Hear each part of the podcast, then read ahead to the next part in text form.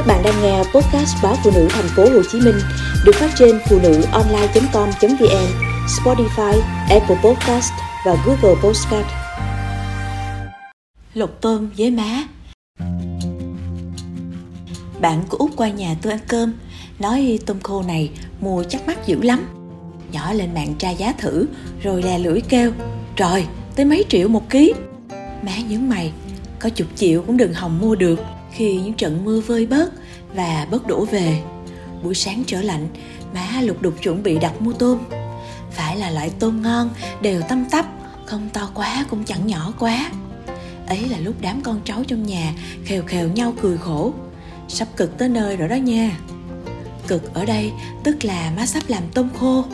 Những con tôm khô được nêm sẵn gia vị, luộc chín, đến đỏ au, rồi đổ ra từng thau lớn và mọi người súng vô làm thằng út hậu đậu, cứ lột được một con nguyên lành là lại có hai ba con khác nham nhở.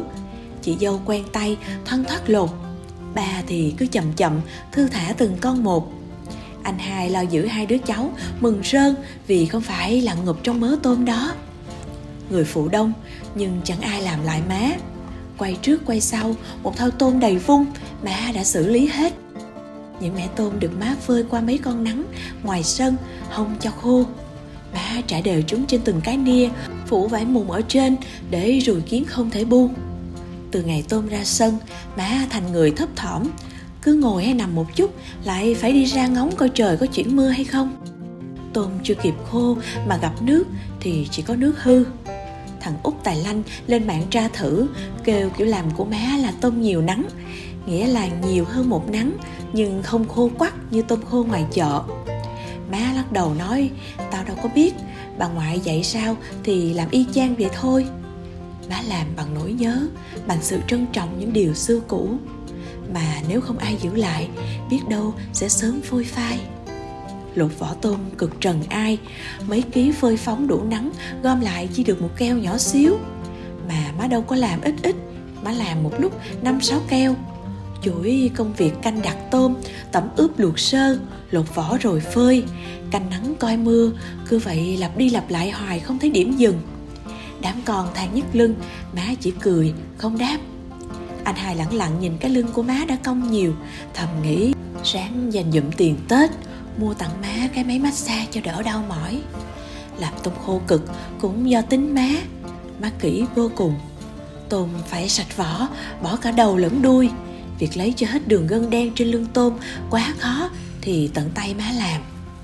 Thằng út thắc mắc, sao má không để đầu tôm, nhìn cho nhiều? Má giải thích rằng, đầu nhiều gạch, nhìn đẹp đó, nhưng tôm rất dễ hư. Mấy cha con vốn không cẩn thận, má sợ không biết cách giữ phần đầu sạch sẽ. Một con tôm hư có thể lan ra làm hư cả mẻ tôm, chỉ có nước bỏ đi. Vừa uống công lao cả nhà, vừa tiếc của phần đầu tôm lặt ra, má đem đi nấu canh. Có khi nấu với bầu, có khi với mướp, có khi nấu với nhiều loại nấm mà thành súp. Mấy khi tôm dồn lại, tôm nhiều gạch khiến nước canh đỏ cam đẹp mắt, ngọt lừ cả nhà ăn cứ hít hà. Má nhìn thằng út vét đáy nồi cơm, cứ tủm tỉm cười hoài. Tôm khô má làm dĩ nhiên chất lượng.